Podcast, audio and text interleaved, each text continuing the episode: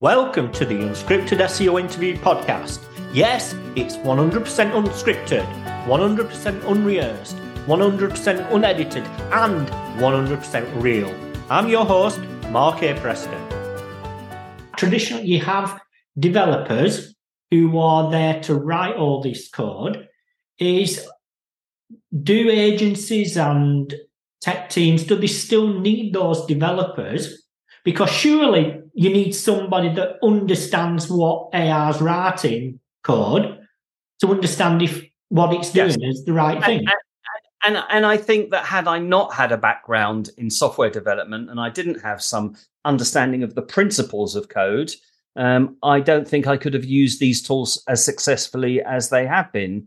Um, I need to be able to understand the logic of the code. I need to understand when things don't look right where I think it's misunderstood my requirements. You know, when errors come up, I need to understand what might be causing that error.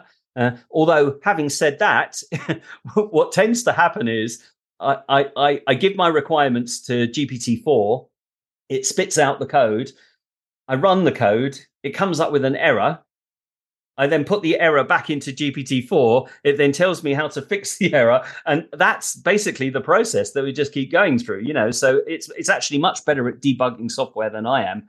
Um, but um, but Mark, I can tell you that the reality is that all three of these projects that I've just worked on recently since the beginning of this year, had we had to go to traditional developers to go and build these things, these projects would never have happened. I mean, the cost of that development would have run into several tens of thousands of pounds and they would never have happened. They just wouldn't have happened.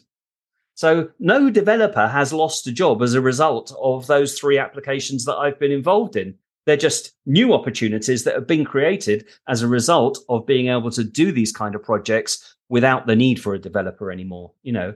And that's exciting because now there is pretty much no friction whatsoever between you having an idea and then realizing that idea and getting it out into the world. Now that for me is thrilling.